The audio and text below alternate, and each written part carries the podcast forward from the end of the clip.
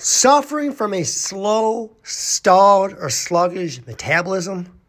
I've got some help for you. Hey, what's up, everybody? It's Brian with Applied Fitness, where our mission is to help motivate, educate, and empower you to become the best version of yourself. Today, I want to give you two secrets that you can implement right away. They are simple to start and they're easy to do, and you're going to love the way you look, feel, and live after you uh, include these two things. So, number one is increase your protein intake. And typically, what happens as we, especially as 40 and over, as we age, we tend to eat less and less protein. And what happens is by that, that naturally slows down our metabolism. And so by increasing our protein intake, that's going to help ignite your metabolism so you burn more calories. So let me give you some examples. And what I'm not referring to, let me start there, is any kind of keto diet or Atkins diet. We're not talking about completely eliminating carbohydrates and eating just protein. That's not what I'm saying. What I'm saying is increase your, your protein so that at the very minimum, each meal you have a little bit of protein. So,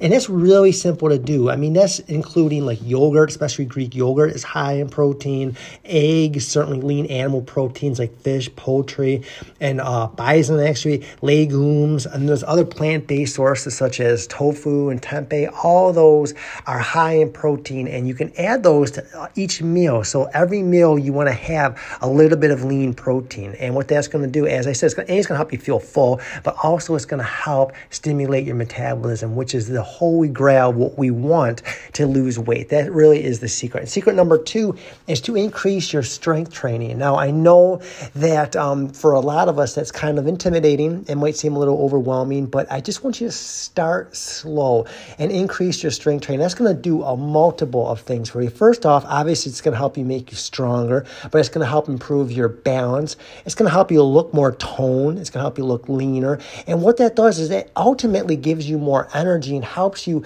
it builds strength so that you can move better, you can live better, you can do everyday activities easier. The things that used to be hard and challenging suddenly become easier because of the strength training. But ultimately, what that does from a uh, metabolism standpoint is it ignites your metabolism, it puts it into overdrive so that you burn more calories throughout a 24 hour period.